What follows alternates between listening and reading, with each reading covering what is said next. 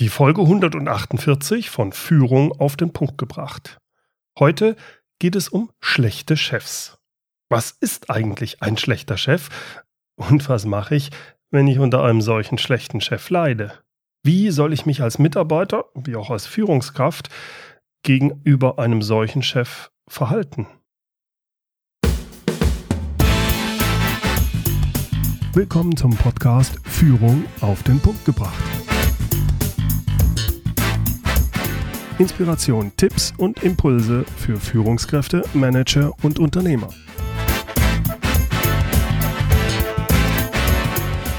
Guten Tag und herzlich willkommen. Mein Name ist Bernd Gerob. Ich bin Geschäftsführer-Coach und Führungstrainer in Aachen.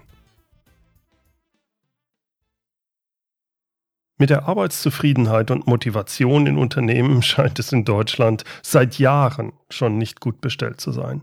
Verschiedene Studien sprechen immer wieder darüber, so zum Beispiel auch der Gallup Engagement Index. Jedes Jahr veröffentlicht das Beratungsunternehmen Gallup die Ergebnisse dieser Untersuchung und das nun schon seit 13 Jahren. Und an den Ergebnissen hat sich da über die Jahre nicht viel geändert. Ich zitiere aus der Pressemitteilung vom März 2016.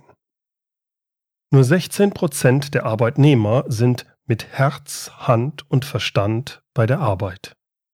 Die große Mehrheit, 68 Prozent der Beschäftigten, machen lediglich Dienst nach Vorschrift und 16 Prozent der Werktätigen sind emotional ungebunden und haben innerlich bereits gekündigt. Spricht man Mitarbeiter in Unternehmen auf deren aktuelles Frustpotenzial an und zwar egal ob Sachbearbeiter oder Führungskraft, äh, dann kommt fast immer das Gespräch auf den eigenen Vorgesetzten. Dieser wird ja häufig als das Grundübel angesehen für die eigene fehlende Motivation und für den persönlichen Frust am Arbeitsplatz. Wenn der Chef sich nur anders verhalten würde. Für viele ist es ganz klar. Der eigene Chef ist entweder fies oder unfähig.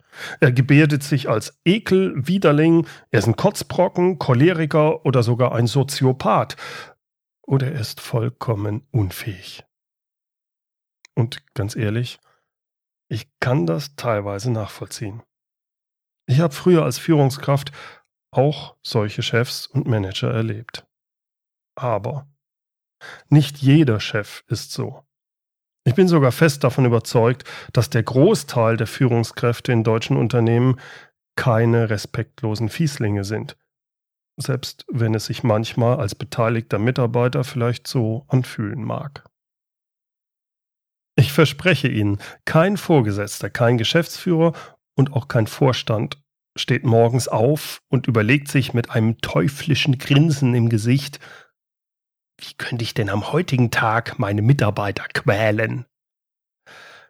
Nein, so ist es nicht. Aber die Frage scheint schon berechtigt. Warum scheint es denn in der Wahrnehmung vieler Mitarbeiter so viele schlechte Chefs zu geben? Vielleicht sollten wir die Frage erstmal anders stellen. Und zwar, wann ist denn ein Chef ein schlechter Chef? Mein Vorschlag? Unterscheiden wir mal vier Typen von diesen schlechten Chefs und überlegen wir dann, wie wir mit denen umgehen. Da ist als erstes der anstrengende Chef. Zweitens der inkompetente Chef. Drittens der scheinbar empathisch minder bemittelte Chef. Und der vierte, das ist der Psychopath. Hm, natürlich gibt es Überschneidungen dieser Typen, aber darauf gehe ich später ein. Erstmal, wenn wir so rangehen mit den vier Typen in Reihenform, äh, erkennen Sie da vielleicht schon etwas an der Art der Formulierung? Der anstrengende Chef? Was heißt das? Anstrengend für wen? Wer bewertet die Anstrengung? Der inkompetente Chef? Wer bewertet die Inkompetenz? Und wer bewertet fehlende Empathie? Richtig, es ist immer der leidende Mitarbeiter. Leidend mit D. Gehen wir mal auf den ersten Typ ein, also auf den von Mitarbeitern als anstrengend wahrgenommenen Chef. Wann ist ein Chef anstrengend? Vielleicht fordert er stärkeres Engagement, als wir bereit sind zu geben. Vielleicht will er, dass wir und unsere Mitarbeiter Überstunden machen. Vielleicht will dieser Chef aber auch Abläufe und Prozesse in unserer Abteilung verändern. Arbeitsabläufe, die wir doch bereits seit Jahren genauso machen. Abläufe, die sich bewährt haben bei uns. Aber wir sind doch damit erfolgreich. Warum ändern? Sieht er das nicht? Das, das, das muss doch nicht sein. Das kostet uns schließlich Energie und Zeit und ach, vielleicht wird dann alles nur noch schlechter. Es gibt doch so viele andere Dinge, die dringend gemacht werden müssen. Wir haben doch so viel zu tun. Seien wir mal ehrlich, uns ist es einfach unangenehm und dieser Typ von Chef ist einfach anstrengend. Er fordert uns, er fordert von uns und häufig fordert er von uns Veränderung. Er fordert, dass wir uns ändern, unser Verhalten ändern. Ist er deshalb ein schlechter Chef? Das kommt drauf an. Ist das, was er von uns oder von unserer Organisation fordert, gerechtfertigt? Dient es dem Unternehmen? Dient es den Kunden? Ist es vielleicht sogar gut für mich als Mitarbeiter? Und lebt er vor, was er sagt? Es könnte ja sein, dass Sie nach einiger Überlegung eine oder mehrere dieser Fragen leise mit einem Ja, beantworten. Vielleicht auch mit einem Ja, aber. Aber Sie erkennen sicher, nur weil der Chef Sachen fordert und dadurch anstrengend ist, ist der Chef nicht automatisch ein schlechter Chef. Viele Mitarbeiter beantworten unter Umständen aber alle Fragen mit voller Überzeugung. Nein, nein und nochmal nein, das ist alles unnötig, unnötig und anstrengend. Nun, dann ist dieser anstrengende Chef anscheinend auch noch inkompetent. Denn ein kompetenter Chef würde sowas ja nicht fordern, oder? Zumindest in den Augen dieser Mitarbeiter ist er anstrengend und inkompetent. Und deswegen ein schlechter Chef. Ist er das? Wann ist der Chef inkompetent? Überlegen wir uns mal genau, was Kompetenz bzw. Inkompetenz bedeutet. Inkompetent ist jemand immer nur in einem spezifischen Bereich. In einem anderen Bereich kann derjenige durchaus sehr kompetent sein. Also müssen wir eigentlich weiter fragen, in welchem Gebiet sehe ich denn meinen Chef als inkompetent an? Jetzt sagen Sie vielleicht, oh, Mensch, Gerob, mach's nicht so kompliziert, der Chef hat einfach keine Ahnung. Moment mal, von was hat er keine Ahnung? Ja, von unserem Tagesgeschäft. Ich als Mitarbeiter weiß ja mehr als der. Und der ist der Chef. Ja. Und? Wenn der Chef weniger weiß über das Fachliche, über das Operative als Sie, als der Mitarbeiter, dann ist das ja erstmal nicht weiter tragisch. Vielleicht sogar im Gegenteil. Dafür hat er ja schließlich seine Mitarbeiter. Viel wichtiger ist, dass ihm, dem Chef, das klar ist, dass er bereit ist, seine Rolle als Führungskraft und nicht als Fachexperte zu übernehmen. Wichtig ist, dass er kompetent führt, dass er das Wissen und die Fähigkeit hat, zu führen und das auch tut. Wenn er also fachlich inkompetent ist, dann muss er sich die Fachexpertise bei seinen Mitarbeitern erfragen um sich eine Meinung zu bilden oder um zu entscheiden oder um die Entscheidung vielleicht auch zu delegieren, muss er mit seinen Mitarbeitern sprechen. Fachliche Inkompetenz ist also nicht unbedingt tragisch, wenn, tja, wenn der Chef richtig damit umgeht. Er muss nicht der Fachexperte sein. Hat er hingegen Defizite bei der Führung, ist er also inkompetent, was Führung angeht, was ja seine ureigenste Aufgabe ist, dann kann ich verstehen, dass er in den Augen des Mitarbeiters ein schlechter Chef ist. Aber Vorsicht, nur weil Ihr Chef aus Ihrer Sicht falsche Entscheidungen trifft, heißt das noch lange nicht, dass er schlecht führt und ein schlechter Chef ist. Vielleicht hat er einfach nur andere Ziele oder er hat mehr Informationen als Sie. Die Frage, die Sie sich stellen sollten, ist, ob sie alle Informationen haben, um die Entscheidung des Chefs wirklich nachvollziehen zu können. Und das, ja, das sind häufig nicht unbedingt die fachlichen Informationen. Ich will Ihnen ein Beispiel hierzu geben. Frau Müller ist Leiterin einer Niederlassung mit 80 Mitarbeitern. Sie weist ihre Abteilungsleiter an, für die nächsten vier Wochen keinen Urlaub zu genehmigen. Außerdem ist an allen Samstagen im Service eine Kernmannschaft bis 16 Uhr in Bereitschaft zu halten. Die Abteilungsleiter sind entsetzt. Sie sehen das als eine völlige Fehlentscheidung. Gerade jetzt kein Urlaub für die gesamte Mannschaft und dann auch noch jeden Samstag eine Bereitschaft bis 16 Uhr? Ja, geht's noch? Sonst hat's doch auch bis 12 Uhr gereicht. Was soll das? Wir haben in den letzten Monaten so hart gearbeitet und sind gerade aufs Budget rausgekommen. Unsere Mannschaft hätte es wirklich verdient, in den nächsten vier Wochen ein bisschen kürzer treten zu dürfen. Es ist doch sowieso nicht so viel los und unsere Leute müssen ja auch mal runterkommen.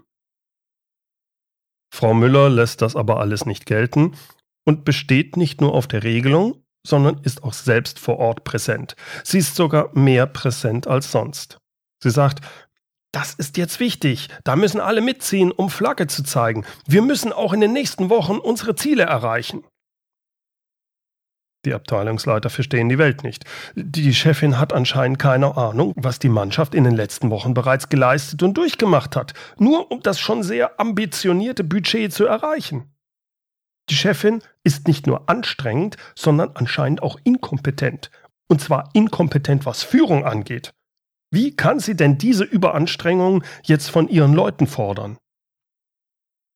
Was die Abteilungsleiter nicht wissen, ist, dass Frau Müller mit einem Kollegen in der Zentrale gesprochen hat. Unter dem Siegel der Verschwiegenheit hat der ihr anvertraut, dass die Geschäftsführung eine der fünf Niederlassungen schließen will. Es ist allerdings noch nicht entschieden, welche. Es könnte aber Frau Müllers Niederlassung sein und damit auch ihre Leute treffen. Der Kollege hat ihr vertraulich mitgeteilt, dass die Geschäftsführung plant, die verschiedenen Niederlassungen in den nächsten vier Wochen zu besuchen, und zwar ohne Vorwarnung und inkognito. Auf Basis der Besuche und des dargezeigten Engagements soll dann final entschieden werden, welche Niederlassung geschlossen wird. Natürlich will Frau Müller alles tun, damit ihre Niederlassung und ihre Mannschaft im Vergleich mit den anderen besonders gut und engagiert dastehen. Da sie aber ihrem Kollegen in der Zentrale zugesichert hat, niemandem zu erzählen, dass sie diese vertraulichen Infos hat, weiht sie ihre Abteilungsleiter nicht ein. An dem Beispiel können Sie sehen, dass auch ein Chef oder eine Chefin auf die Mitarbeiter vollkommen inkompetent wirken kann, und zwar dann, wenn die Mitarbeiter nicht alle wichtigen Informationen vorliegen haben. Hätte sie auch anders, vielleicht besser sich verhalten können? Äh, sicher, aber darum geht es bei diesem Beispiel nicht. Es geht darum, dass sie nach bestem Wissen und Gewissen gehandelt hat und Entscheidungen im Sinne der Mitarbeiter getroffen hat und dadurch gegenüber den Mitarbeitern in ihrem Führungsverhalten inkompetent wirkt, weil den Mitarbeitern entscheidende Infos fehlen. Wie gesagt, gibt es neben dem anstrengenden und dem inkompetenten Chefs ja auch noch den empathisch minder bemittelten Chef. Das sind Führungskräfte, die scheinbar nicht erkennen, wie zerstörerisch oder verletzend ihr Verhalten, ihre Sprüche auf andere sein können und denen es ganz einfach anscheinend egal ist. Von so jemandem kommen dann Sprüche wie Herr Meier, ich habe ja schon viele unfähige Mitarbeiter erlebt. Aber Sie, Sie toppen sie alle. Oder Frau Huber, Sie arbeiten so langsam, Ihnen kann man ja beim Laufen die Schuhe neu besohlen. Und ein Spruch, den ich selbst von einem Vorstandsvorsitzenden erlebt habe. Herr Gerob, Ihre Entwicklungsabteilung besteht scheinbar nur aus Amateuren. Wissen Sie was? Bewerben Sie sich doch alle gemeinsam mal besser bei Jugend forscht, als mir hier meine Zeit zu stehlen. Ich habe an mir selbst erlebt, welche negativen Auswirkungen diese verletzenden Äußerungen auf das eigene Befinden und sogar auf das Selbstwertgefühl haben können. Und ja, es gibt Menschen, denen macht das regelrecht Spaß, andere in dieser Art anzugehen und zu erniedrigen. Manche nutzen dieses Vorgehen sogar bewusst als Strategie, um unliebsame Mitarbeiter zu moppen und langfristig loszuwerden. Es gibt aber auch Führungskräfte, die sich nur hin und wieder so verhalten, zum Beispiel weil sie unter hoher Anspannung stehen oder weil sie gerade persönliche Probleme haben, sich zum Beispiel von ihrem Partner getrennt haben. Das entschuldigt nicht das unverschämte, verletzende und unfaire Verhalten. Es kann es aber erklären und verständlicher machen. Diesen Führungskräften tut ihr negatives Verhalten später meist leid. Unter vier Augen zum richtigen Zeitpunkt darauf angesprochen, entschuldigen sie sich auch dafür. Und dann gibt es hin und wieder auch noch die ganz schlimmen, schlechten Chefs. Das sind die sogenannten Psychopathen. Speziell zu dieser Thematik hatte ich ja in Podcast Folge 43 die Psychologin und Profilerin Susanne Krieger-Langer interviewt. Ein Psychopath hat eine schwere Persönlichkeitsstörung. Diese Persönlichkeitsstörung geht bei den Betroffenen mit dem weitgehenden oder völligen Fehlen von Empathie, sozialer Verantwortung und Gewissen einher. Bei Wikipedia lesen wir dazu, Psychopathen sind auf den ersten Blick durchaus charmant. Sie verstehen es, oberflächliche Beziehungen herzustellen und sind dabei sehr manipulativ, um ihre Ziele zu erreichen. Ihr Verhalten bringt allerdings bestenfalls kurzfristige Erfolge. Langfristig vergiften Psychopathen ihr Umfeld. Sie sind regelrecht gefährlich. Intelligente Psychopathen sind häufig sehr erfolgreiche Menschen. Manche von ihnen arbeiten unerkannt in hohen Führungspositionen. Viele Psychologen und Psychiater gehen davon aus, dass über 10% der Top-Manager Psychopathen sind oder zumindest psychopathisches Verhalten zeigen. Ob jemand ein wirklicher Psychopath ist oder nur ein empathisch minder bemittelter Chef oder ein Narzisst ist, das ist schwer zu beurteilen. Das ist selbst für Psychiater schwer einzuschätzen. Laut Krieger-Langer gibt das Umfeld die besten Hinweise darauf. Sie sagt, Typischerweise ähm, sind die niederangestellten Mitarbeiter das beste Feedback, weil sich dort der Psychopath keine Mühe gibt. Es ist ein bisschen, als würden sie quasi backstage stehen und sehen dann ja. die Risse in der Silhouette. Wie gesagt, zum Thema Psychopathen hören Sie am besten nochmal in Podcast Folge 43 rein. Mit einem empathisch minder bemittelten Chef kann man umgehen. Man kann Strategien entwickeln, ihn zu führen. Hat man aber einen wirklich lupenreinen Psychopathen als Chef, dann gibt es laut Kriegerlanger nur eins. Den Job wechseln. Hier nochmal ein kurzer Auszug von Susannes Antwort auf meine Frage, warum man dann nur schnell weggehen sollte. Wenn mein Chef jetzt ein Psychopath ist, wenn ich wirklich das Gefühl habe, also da bin ich mir sehr sicher, Gottes Willen, sollte ich dann den Job in jedem Fall wechseln? Bloß weg da. Bloß weg da. Ja. Hm. Sie sind in einem Umfeld, das man ein invalidisierendes Umfeld nennt. Das heißt, sie werden mit ihrer Psyche, mit auch mental, mit ihrem Geist und mit allem in die Knie gehen. Sie mhm. können sich gegen diese in Anführungsstrichen Naturgewalt an Verrücktheit nicht wehren. Viele sagen auch, ja, ich habe damit nicht so viel zu tun, aber der Fisch stinkt vom Kopf her. Und ähm, je höher jemand im Management auch kommt oder vielleicht sogar der Eigentümer ist, desto mehr übernimmt das ganze Unternehmen diese Persönlichkeit. Unsere Anfangsfrage war ja, wie gehe ich mit einem schlechten Chef um? Hm, ganz klar, haben Sie es mit einem Psychopathen zu tun, dann nur weg. Suchen Sie sich einen anderen Job. Sie können gegenüber so jemandem nichts ausrichten. Aber die meisten schlechten oder scheinbar schlechten Chefs sind gar nicht so schlimm. Es gibt Methoden und Wege, mit ihnen auszukommen und, wenn sie es sogar richtig machen, sie sogar zu lenken, zu führen. Ja, genau. Sie als Mitarbeiter haben die Möglichkeit, Ihren Chef zu führen, wenn Sie es richtig anpacken. Wie? Hm. Das erkläre ich Ihnen in der nächsten Podcast-Folge in einer Woche. Toller Cliffhanger, oder? So, das war's für heute. Wie immer gibt's die Show Notes zum Nachlesen unter www.mehr-führen.de Schrägstrich Podcast 148 und führen mit UE. Falls Sie sich noch nicht für meine regelmäßigen Führungsimpulse eingetragen haben sollten, dann sollten Sie das jetzt nachholen. Einfach auf die Seite www.mehr-führen.de gehen. Tragen Sie sich da mit Ihrer E-Mail ein, um gratis meine inspirierenden Führungsimpulse regelmäßig zu erhalten. Sie bekommen da außerdem noch zusätzlich diverse Checklisten und andere Goodies rund um das Thema Führung. Deshalb lassen Sie sich das nicht entgehen und melden Sie sich direkt an. Ich verspreche Ihnen, es lohnt sich. Zum Schluss noch das inspirierende Zitat. Es kommt heute von Vance Packard. Führung bedeutet, andere den Wunsch haben zu lassen, etwas zu tun, von dem man überzeugt ist, dass es nötig ist.